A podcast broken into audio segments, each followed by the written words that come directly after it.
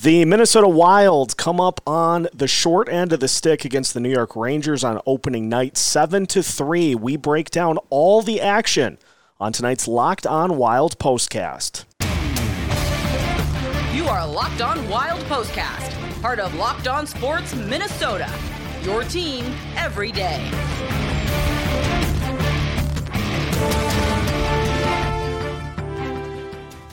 Welcome into the first Locked On Wild postcast of the 2022 2023 season, part of the Locked On Sports Podcast Network, your team every day. Seth Topal and Kevin Gorg breaking down a 7 to 3 loss for the Minnesota Wild tonight against the New York Rangers. And Kevin, opening nights, you want to get the season started on the right foot, but ultimately, you can't spot a team like the New York Rangers three goals right off the bat. Wild just were playing catch up the rest of the night. Yeah, they were. Just listening to Dean Evason here in the uh, post game presser, he referenced a couple of things. Very atypical night for the team defensively, and he was quick to point out some dumb penalties. And I think before the game started, if you looked at the game plan tonight, the Wild are always going to be at their best five on five, but that gets magnified when you play a team like the Rangers that has the skill and the talent that they possess. And, you know, listen, we love Jake Middleton. That was a silly penalty in the neutral zone. Tripping a guy behind the play didn't save a scoring chance, certainly didn't save a goal. Rangers get on the power play and make an unbelievable pass. The Wild are going to be a more aggressive team on the kill this year, but to beat an aggressive penalty kill, you have to make three really good passes. The Rangers did it. That took the life out of the building, and it just kind of went from there. Yeah, it was. Um, it was just one of those things where it felt like the game was kind of teetering, and Wild's we're uh, we're controlling the five on five to start, but yeah, that that Kreider goal on the power play to start it for the Rangers. It's just tough after that because you look at throughout the course of the game, it felt like the Wild got some good opportunities against Shesterkin. He just made some great saves. He's phenomenal. I, I think if if you polled the media throughout the National Hockey League, we were talking about this in the mess hall tonight with Wes Walz and Ryan Carter. He's likely the guy that gets the nod as the best goaltender in the world right now. And You've seen it now for a couple of seasons. The Rangers seem to feed off him. And there was some respect shown by New York because they're in a situation where they're going to play back to back here. They had a game a couple nights ago. He was awesome against the Lightning in that home win on national TV. And with a back to back, you thought, well, maybe they'll give him the night off. No, no.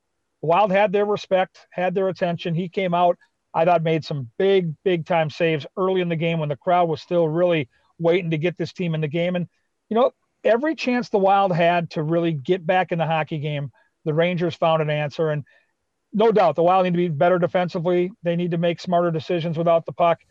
And Marc Andre Fleury just spoke to the media and, and he admitted, listen, I need to be better. I need to come up with a big save now and then. He didn't have that tonight, and that's rare as well. And it's game number one. I know a lot of Wild fans out there are going to already start to panic about the goaltending situation. Let's give it a month here. Let's see where we're at. This was not a good night for Marc Andre Fleury, but frankly, it was not a good night for anybody in a wild sweater. So I think that uh, there's a lot of time left to decide whether uh, this tandem's going to be okay. And I think there's no reason to panic so far. And you know, you look you look at the numbers by and large, and that doesn't tell the whole story for Fleury per se. Because you know, we talked about the Kreider goal. He's literally standing like three feet to his left and basically just has to tap it in like a birdie putt. The other one that kind of was a surprise was when Panarin had the puck behind the net. And you have two wild skaters just watching him, which allows the entire rest of the lineup for the Rangers to come up into the play. And then there just is a ton of traffic in front of the net. Um, I forget who scored it, but they went uh, wickets on uh, Jonas Brodin, and that's just kind of how it goes sometimes. Yeah, I believe that was the Fox goal, and the Wild were very passive in that situation and, and you know, you mentioned Jonas Brodin. This is an elite defenseman who had a tough night. He was minus four tonight.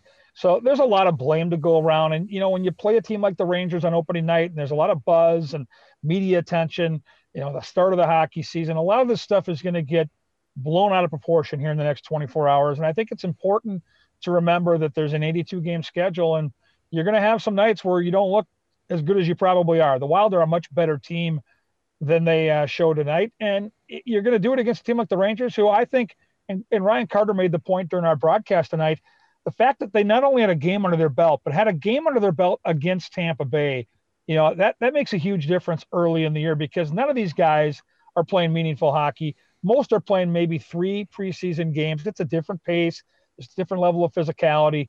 And tonight, the Wild looked like a team that probably needed to get a game under their belt. No excuses. They stunk. They didn't play well. Their goaltender struggled. I mean, I'm not making excuses, but that's the facts that the Rangers looked like the more poised team. They had that game under their belt, and they're one of the cup favorites. So it's a good lesson for the Wild to learn. And now they need to bounce back on Saturday and beat a team that isn't as good as the Rangers, but you know the LA Kings are certainly very dangerous as well. I uh, just wanted to talk about you know the one the thing that I, I did see on Twitter was people pointing to you know the line combinations. Like we gotta we gotta mix things up. We gotta put them in a blender. And Dean did that during the game, but again it preaches to the patience of this is game one. And I thought from what I saw throughout the game I thought all those lines had moments where they were generating good looks you know, the top line, the Kaprizov line doing their thing. By and large, I did not think that the offensive lines were the problem in this one tonight. Not at all. In fact, early on, and again, it's it's hard to talk about a first period where the Wild outshot the Rangers 15 to 8 and realized they they left the period down 3 nothing. But the top line was awesome in the first period. Kaprizov had his juice going. They had some good looks go to the third period where I thought Boldy and Steele really ramped it up. Boldy had those two goals, but aside from that, Steele was a plus hockey player. I think he's plus two in a 7 3 loss. Joel Eriksson Ek continues to be the workhorse on this hockey team, whether it's on the power play or five on five. This guy got a cross check to the cheek, and 30 seconds later, he's getting cross checked into the back of the net. He is fearless. He takes a beating every night. But that line with Foligno, and I thought Tyson Jost had some really good looks. I thought he had some jump. The only line that was a little bit quiet was that fourth line. And I think part of that with the deuces is in a game that's so disjointed with that many power play situations and penalty kill situations, your fourth line just is, isn't going to get in a rhythm. You know, yep. Marco Rossi got some looks on the power play, but I thought Dewar and Duhaime were really put in a position where they were not probably able to go out there and really get their motor running. We uh, will f- continue by talking about some of the things that looked good. Matt Boldy, as with the two goals, as you mentioned. Power play unit number one had some great looks in this one. So we'll uh, we'll flip it to some of the things that we liked, and we'll look to what to expect against the Los Angeles Kings as we continue tonight's Locked On Wild postcast. After this, from our sponsor, BetOnline.net. They are your number one source for NHL betting this season. You can find all the latest on player development, plus all of your favorite team matchups, the latest news, plus great podcasts, in depth articles, and analysis on every team out there. And as always, betonline.net remains your continued source for all of your sports wagering information with live, real time betting and up to the minute scores for every sport out there. It's the fastest and easiest way to check in on all of your favorite games and events, including the Major League Baseball playoffs, MMA, the NHL, the NBA, the NFL, you name it, they've got it. So head over to betonline.net or use your mobile device to learn more about all the things going on at BetOnline, where the game starts. Locked on Wild postcast. Seth Topal joined by Kevin Gorg. The Wild come up short tonight, seven to three, but as we alluded to, Matt Boldy with two goals, and it's just the only thing that I can really describe it as was just a take charge moment for Matt Boldy because there really was nobody else at that point that was doing anything with the puck other than Boldy, who simply he walked Shesterkin on one of them with that just insane little backhand move and comes up with two goals and looked great doing it. It's hard to believe, Seth, for me that this guy made his NHL splash as recent as last January.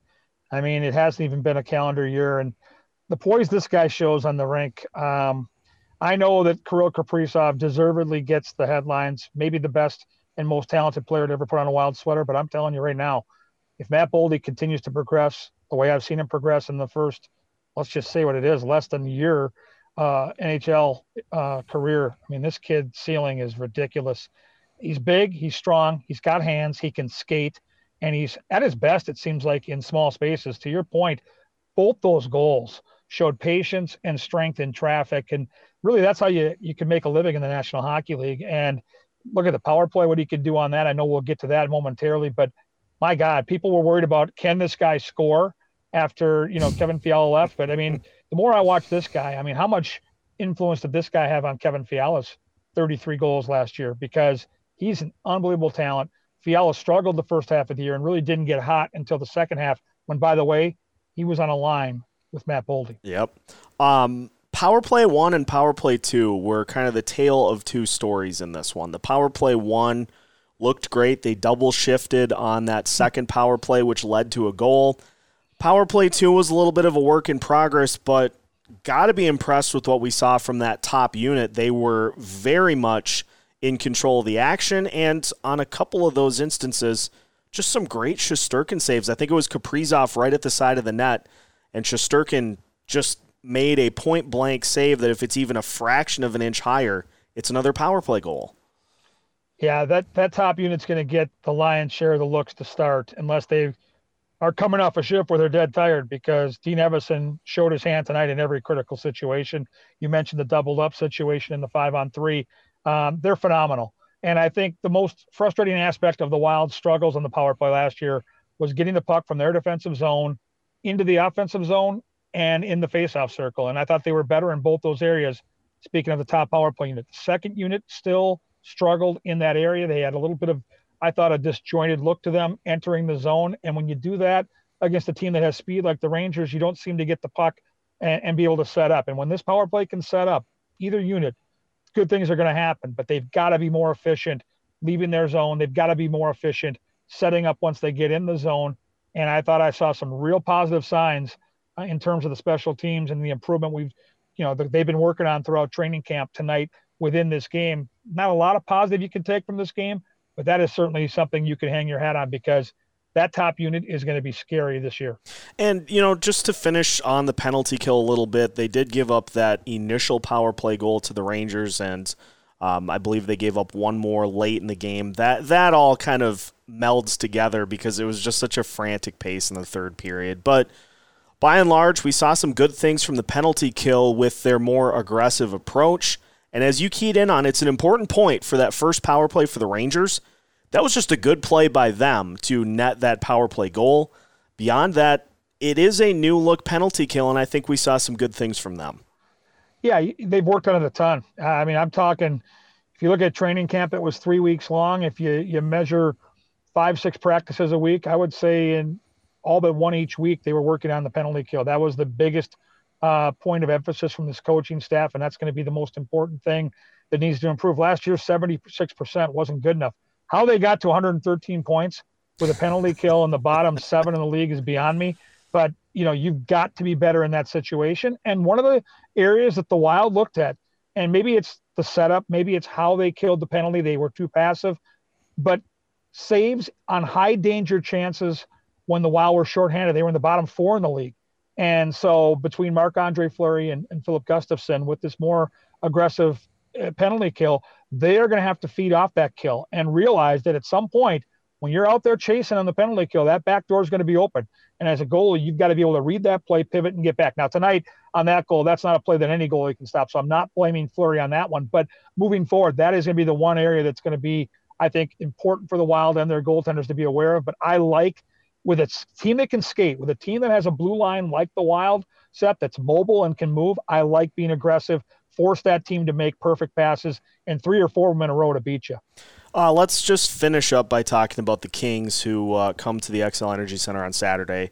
Kevin Fiala's return to the Xcel Energy Center, and a Kings team, you know, that was seemed like they they got into the playoffs last year despite their offense. Not going to be the case this year because that top line for the Kings looks like they are going to be for real.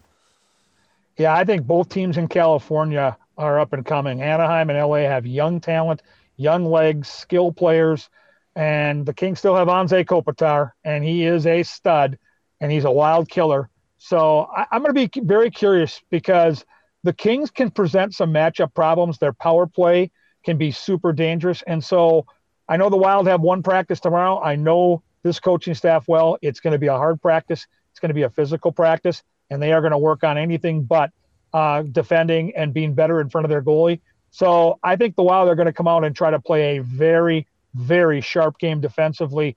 I don't think they're looking to go out there and outscore the Kings and play run and gun hockey. I think on Saturday you're going to see this team really try to shut things down, get a lead, and play a much more smart brand of hockey. And I think the Kings will be everything you want in a test. And you know Kevin Fiala. We all know him and how motivated he's going to be on Saturday. This is a guy that's going to go out there and take a bunch of chances offensively. He's got such a good shot.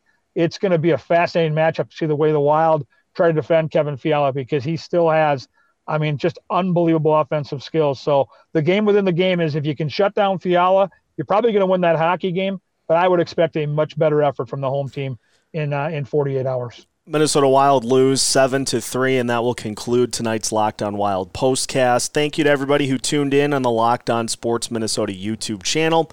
We will be doing these uh, pretty much all season here. Uh, it'll be either Kevin and me or myself, depending on where the Wild are at geographically. But uh, we will have you covered with the Locked On Wild postcasts for the entire season. So make sure that you follow along as we keep you up to date on the Minnesota Wild season. All year long as part of the Locked On Sports Podcast Network.